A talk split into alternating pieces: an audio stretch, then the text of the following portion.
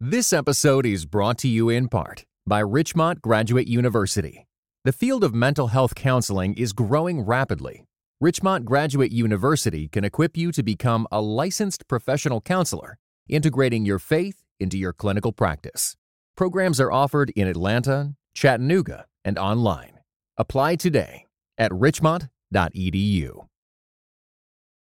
Mike, I live in New York. I talk so fast. There's no way I can talk at my normal rate of speech. I don't care how fast you talk. This is fine. If the whole thing's done in 20 minutes, it's done in 20 minutes. Just warn everyone. Like, I really talk fast. Okay. You know what you really should do? We should kick this thing off with you doing a callback to, like, one of your Grease performances or something like that. You're the one that I want. It was an ordinary day. I woke up on a wave. I filled a sail and made my way to the shore. I blew through the center of your town. Came upon your house, waited there for you to come to your screen door. I asked you, can you hear me blow? Though you don't know where I'm coming from or where it goes. My musical life, my musical journey is so tied to my faith journey because I think I sang my first solo at church when I was 6. Wow. At a Christmas Eve service at the Falls Church in Falls Church, Virginia. And I sang Once in Royal David City on Christmas Eve. And it was a solo. And I was like, yes, this is for me. And I didn't embrace Christianity till later in my life, but I was always in the church because they always let me sing there. Mm. And so I let them let me sing there. Yeah. There's a pine warbler sitting on a hollow limb. He seems to have the whole morning out right in front of him. And everything he sings from the branch that he's sitting on, it seems to hush the leaves and the colors all around. Now first he sings and then he goes. And what it means, it's hard to know.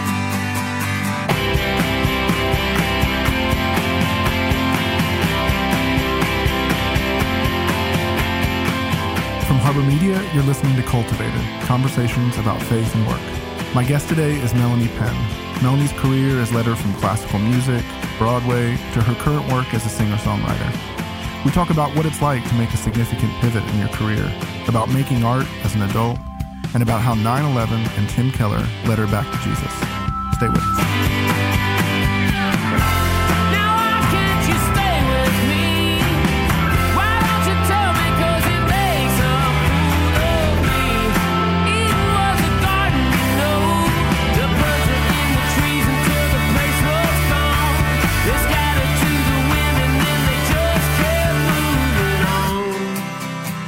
So the journey as a singer evolved from, solos in church, and then it was like doing community theater, and then I took voice lessons, and the voice teacher that I had was she was a retired Metropolitan Opera singer who had relocated from New York to Falls Church, and she taught me on scholarship, so I got free voice lessons twice a week, and I became kind of a classical music competition kid. So while everyone else was like playing lacrosse and doing things that suburban kids do, I was doing classical music competitions like all over the country. There's a whole subculture of little, young classical musicians. What does that competition look like? And anyone who is studying music classically as a youngster is like a pretty serious person. And I was always disciplined as a singer, but not about anything else. So yeah, it's like a bunch of very striving kids who maybe don't know what the future holds or if music is in the future, but for that moment, they're really practicing a ton and they're learning. It kind of takes over your whole life. And you're just like immersed in the material. So it's like I was studying languages and I was studying diction and listening to opera recordings after school. Yeah. I was so nerdy.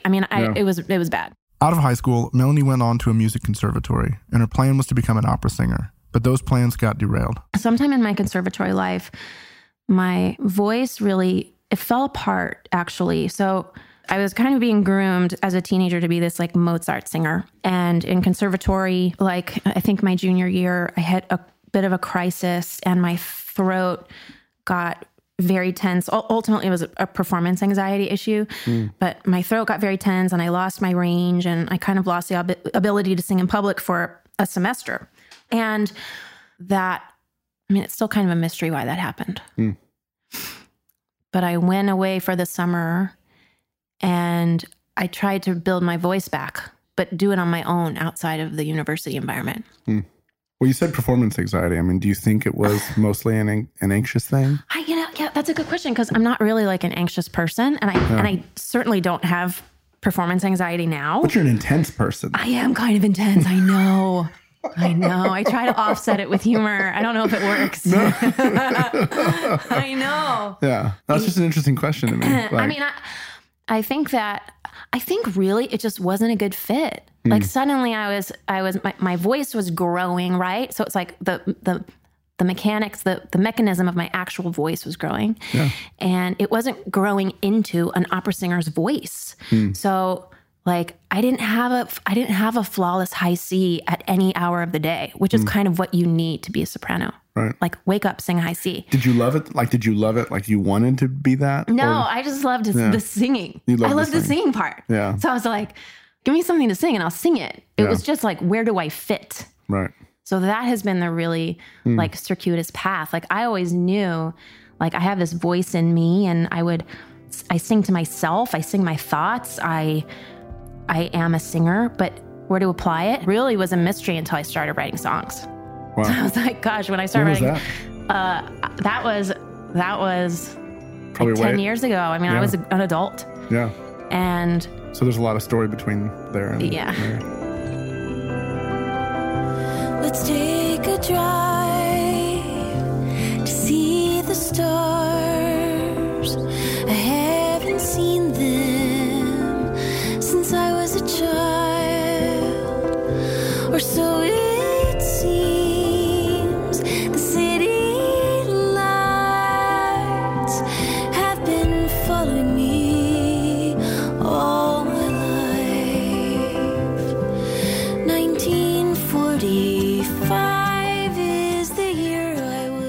Sometime between junior and senior year, I was like, look, this opera career is not going to happen. So I'm going to go to New York and be on Broadway instead.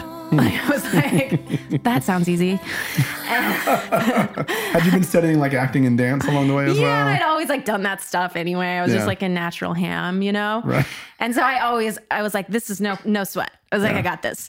Yeah. And so I moved to New York when I graduated from college, and I had saved somewhere intermittently. I'd saved $10,000, and I moved to New York with $10,000. So you were like 22. Yeah. Show up in New York. Yeah. So what happens next? Dun, dun, dun, dun. There you are.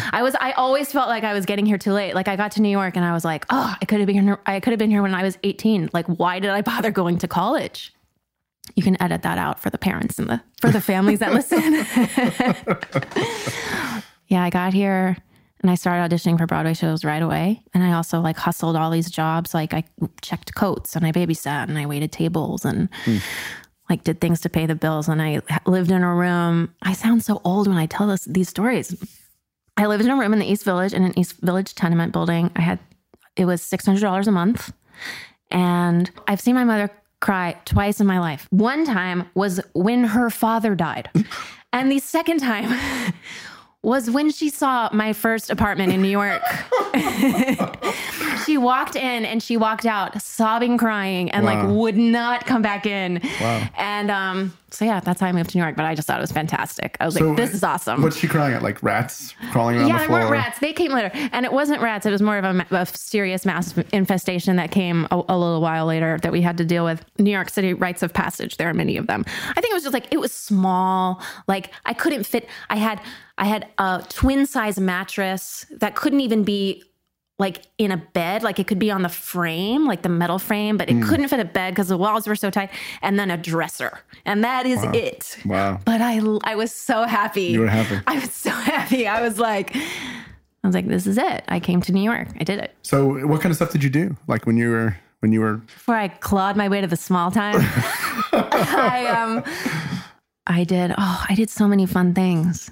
I did a show at the Fringe Festival. It was an original musical that we all thought was going to go to Broadway, and I was the lead role in that. And so, yeah, I did the Fringe Festival. I did a lot of off-Broadway stuff, a lot of workshops, like a lot of cabarets. Mm-hmm. And then 2 years into, like 2 years after I had come to New York, I landed the Grease tour. And then that was really kind of a different level. Yeah. Like suddenly I wasn't doing... What role were you playing? I mean, well, I got the Grease tour with Frankie Avalon, which...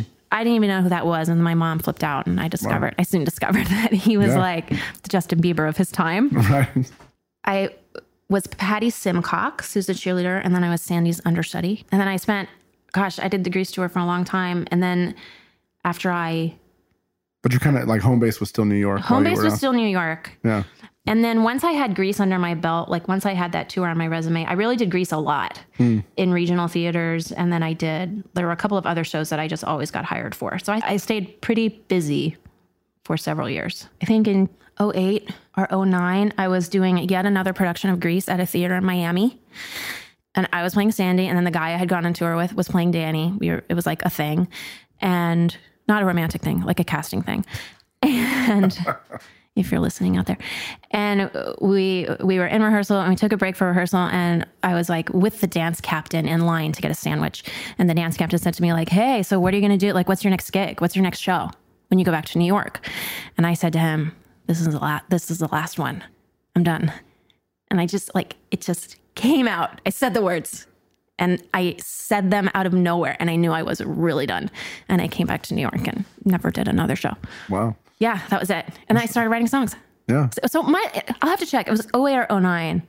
It was not 2010 yet. It was the last. Well, talk to me about your faith journey along the way, because you said those kind of parallel. So let's back up there. And just because singing in church has always gone hand in hand. And you kind of said you didn't take your faith super serious when you were a kid. Well, no. In fact, I know God was there, but there were really two things that held me back from being a Christian. One of them was that I just couldn't connect with the Christians in my life, right? I mean, my parents went to an amazing church, and they are amazing believers. It's like they're the most godly people, wonderful people. But like I would go to church, and people would be like, Jesus is my best friend. And they would have this look about them, and I'd be like, what does that mean? And I couldn't connect. At some point, I realized that I really had the crucifixion was a big problem for me. And what does that mean? Yeah. Yeah. And if the crucifixion is a problem with you, for you, like Christianity is going to be a problem. Right. So I just was so appalled that a father, like if this is the death sentence he puts his son through, then I have no hope. This God is going to be merciless with me. And the fact that I didn't really understand the crucifixion, it was such a departure for me. I like couldn't get over this hurdle. And I was like, I'm not into this. I mean, it basically was a question of like, is God good? But I didn't know that that was the actual question, because the crucifixion to me was just so utterly gnarly and gruesome, as it should be. But there were two things. So that was one. Well, no, those are the two things. Those are two things. So one of the things was like, I thought Christians were weird. And the other thing was that the crucifixion itself, I was just like, I'm not on board. Was a problem. I'm not on board. And Tim Keller walks on from stage left. I mean, like... Yeah. So how does Tim Keller enter your life? Well, oh my gosh. So in 2001, 9/11 happened, obviously. And it's something that I went through, I witnessed personally. And at the time, one of the day jobs I was hustling at the time was I was doing data entry for a technology firm that had offices above the Century 21 building. And so for those listening who know downtown New York, the Century 21 building was directly across the street from the World Trade Center towers. And so my mother, when the first plane hit, started frantically calling the landline in my apartment, because I think immediately all of our cell phones went out. And so she's calling Melanie in my apartment being like, is Melanie at work? Like she just wanted to know where I was. And I wasn't, because it was a little too early, for my theater lifestyle to be at work. I would like roll in at 10. Praise the Lord. So my roommate answers the phone. My mom says, where's Melanie? My roommate says, Melanie's in bed. My mom says, wake her up and turn on your TV. And so she woke me up, and we we're watching a little box TV in our apartment, and one of the towers was on fire. And, you know, everyone thought that it was like a little aviator plane, like it was an accident. We're watching the TV and suddenly there's just smoke. And, you know, when those planes like flew directly over my apartment. So I can't remember if I heard, it go over. I mean, I just can't. But like the second plane. Yeah. I mean, there's no way that I didn't hear it. So I watched those towers come down on a random Tuesday. And I did think about it. I was like, all these people were just going to work. Mm-hmm. And then they got murdered. Like I just witnessed this mass murder. And then I thought, and then one of my like immediate following thoughts was like, I am the most hedonistic person that I know. My interests are so shallow. I'm just pursuing, like I came to New York to pursue my dreams, but even my dreams are like pretty shallow and I need to get it together. New York in the weeks following 9/11 did experience a revival in the sense that the churches were suddenly packed, all of them. And I decided I was going to go to church after 9/11. And the one church I knew about was Redeemer Presbyterian Church in New York. So I went the Sunday after 9/11. I mean, that's like a legendary sermon. It's a legendary sermon. Well, and it's a legendary Sunday because it's a Sunday that like multiple services happened because so many people came to church that they like went out on the steps and they said, come back, we're going to do this service again. But the gospel didn't start poking through for several weeks. And in October of 2001, Tim was doing a series on Rachel and Leah. And I had an experience during one of those sermons. And Tim Keller said this, he said, Jesus didn't die on the cross to be close to God. He was already close to God. He died on the cross to be close to you.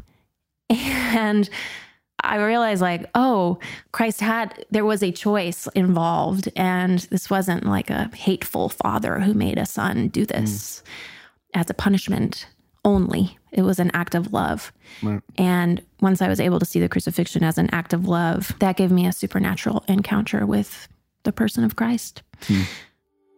And I walked out of a Redeemer service in October of 2001, a believer.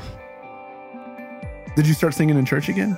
I did. Yeah? I did, actually. Yeah, I was a worship leader then at Redeemer for many years.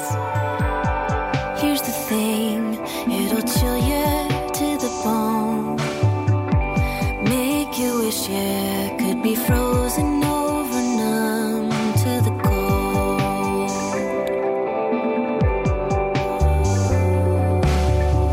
It's getting harder and we're nowhere near the end.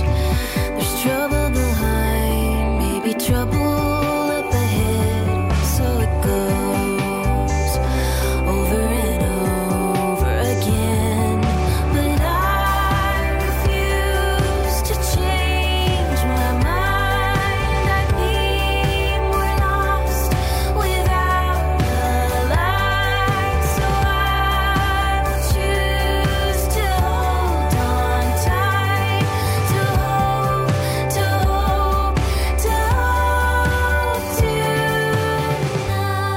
Here's the thought, because one of the things that I think is interesting is you've gone down these paths, right? Like, so you pursue a path and you get certain rewards for pursuing a path, right? Mm-hmm. Things go your way. Mm-hmm. And so like as a kid, you pursue music and you become this child opera, you know, thing. Yeah, I won like prizes and stuff. Yeah. And then you're like, okay, I'm going to go do theater. There are thousands of women in the world who would kill someone to have a chance to have the theater career that you had, you know?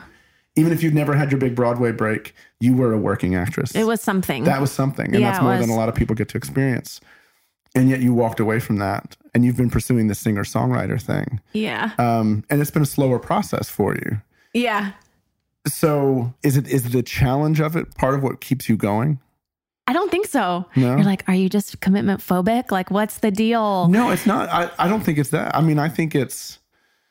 I don't want to psychoanalyze you, but... oh, please do, because you're a lot cheaper than my actual shrink, I guarantee. No, I just think it's an interesting journey. And so you've been at this now, what, 10 years, 8 years? Yeah. Probably as long as you did anything else. Yeah, you're right. Yeah. And that's why I'm going back to school for dancing. Ceramics. Your next thing is ceramics. I think your question is timely because I have never really come out of looking at the world like an adolescent. What I mean by that is I always feel like there's so much more time to explore. Mm. There's no end to the time. It's like, yes, I'm, 8-9 years into my singer-songwriter career. You can't see me air quoting, but I'm air quoting right now. Singer-songwriter career. I'm 8 or 9 years into that. And this is right. Like now I'm on the path where like, I'm singing my own words. I'm singing original words, which feels good. Mm. But I can be doing this for 40 more years. Like I could be 80 and standing up there with a guitar and singing. And I hope that I am. So Loretta Lynn seems to be hanging in there. I mean, come on. Yeah. To have kind of a late arrival at the thing that feels right as an artist, the medium that feels right. Yeah. I think that's okay.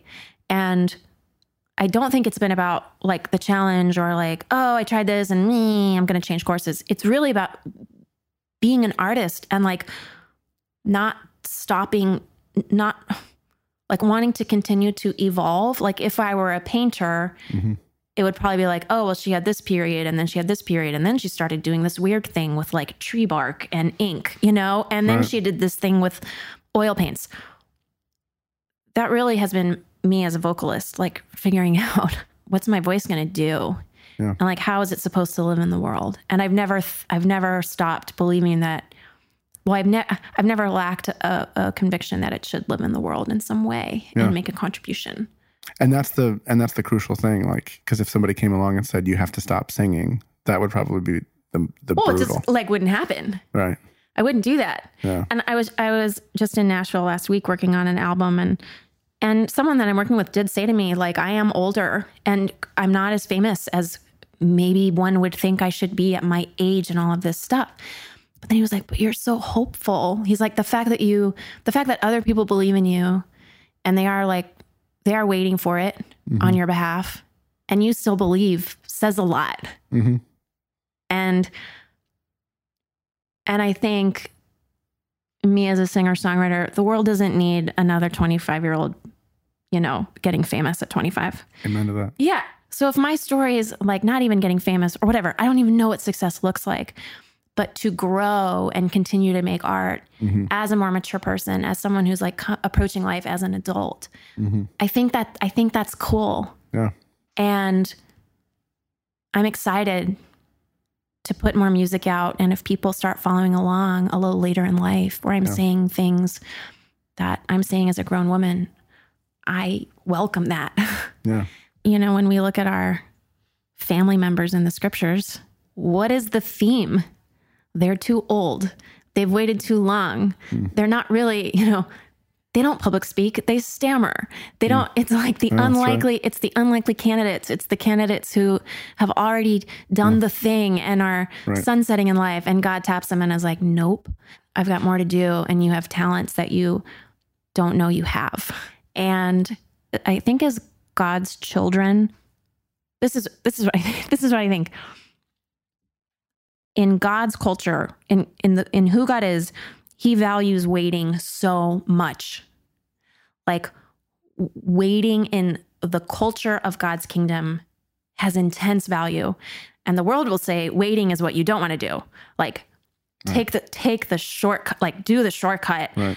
Don't wait around, be successful yesterday, 5 steps to success by the blah, blah, blah. Okay. Like read any self-help book. Right. And God just seems to deal in his ethos, like, no, waiting is important. And what you do in the waiting and the obscurity is also important. And so, I don't know, there's something to that.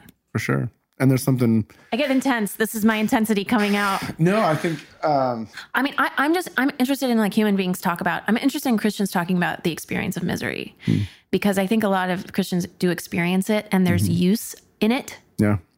Misery is so useful. And I think that we get in situations that are miserable or they're unsustainable, or we just know deep within that we're like, why is this misery here? Right? Right. And all we want to do is escape it. But I think sometimes that it can be a holy experience, because misery can be God telling us so much about what's not working and why we don't belong where we are anymore. And if we're miserable enough, like, we'll make a change. Like, we're fallen creatures. Like, we need the misery to like push us out of the nest, you know? Right. But we don't always allow ourselves to like fully understand. Yeah. Well, because we want to moralize it negatively. Like, you're sad. Oh, you're depressed. Right. Man, you should pray more. But your joy is in the Lord. Joy is in the Lord. And you're like, but I'm miserable. Yeah. Yeah. That's probably because the Holy Spirit's trying to tell you something. It always is a surprise what the morning brings. I look in the mirror and I am an older thing, but in my mind, it's been no time.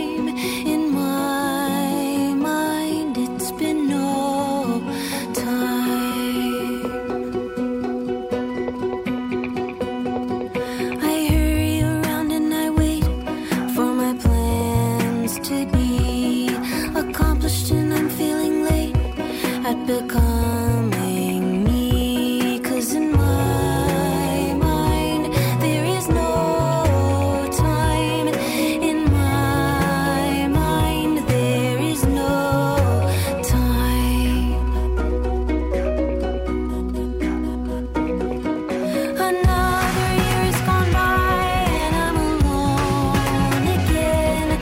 The city's moving on fine, but I can't catch my.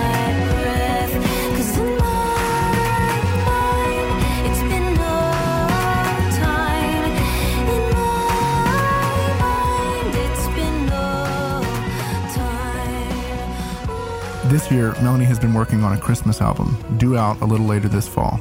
I didn't expect to write any Christmas songs. And I had a very intense year of loss last year. Mm-hmm. So 2016 sucked, not just because of the election.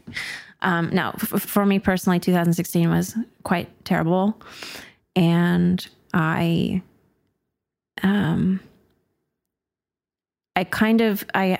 had such a bad year that I kind of went into seclusion in December, because I didn't know how to end the year well. And I wanted to make sure there was no residue from the year coming into the next one. So I withdrew a bit from my community and my family in order to bury the year. And out of nowhere, one day I wrote a song from the perspective of one of the wise men in the Christmas story. And it was really weird. And I didn't try to, but I wrote a song. And in the song, the wise man is talking about how he sees a star in the sky and he doesn't know where he's going, but he thinks he should follow it. And so it's kind of a sweet little song about like, I don't know where this road is taking me, but I've got my eyes on this star and I'm not going to like swerve from the path. Yeah. And then other songs from characters in the Christmas story started to tumble out from their perspective. Like one of the angels has a song, and one of the shepherds has a song, and the innkeeper who turns the Holy Family away has a song. And it's like the narrative kind of came to life for me. And I accessed these people in such a sweet way. I mean, it's a story that we all know so well, but I like felt like I was kind of in dialogue with these famous people now. You know, they were just like ordinary people, and they became so famous because of who their part in the story. So anyway, it ended up being a Christmas album, and it'll come out this year. And it was a gift to me, and I hope that it's a gift to other people. I'm excited. When does it come out? I would put it out August 1st. Yeah, go for it. Do you think November 1st is too early? No way, for sure. I'll just check out when CVS starts putting out their Christmas decorations, and as early as they do it. That'll be June. Okay, then I'll release my Christmas record. I'll be like, when does Macy's start playing the Christmas songs? Stay tuned after our credits. We've got a full-length preview of one of Melanie's new songs. You can follow her on Instagram and Twitter to watch for the album release. Her handle is @MelaniePenn, one word. Today's episode was produced by me. TJ Hester edited it. Mark Owens mixed it. Our music today is by Melanie Penn. Our theme song is by Roman Candle. Special thanks to John and Jenna Starke for letting me turn their kitchen into a recording studio. We're taking a few weeks off. We're actually moving into new studios, but we'll be back with new episodes on October 10th. Thanks for your patience. The much-awaited membership program will roll out then as well.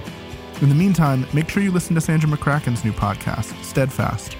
Her guests this week are James K.A. Smith and his wife, Deanna. It's a great conversation. Okay, we'll see you soon, and stay tuned for the preview of Melanie's new record.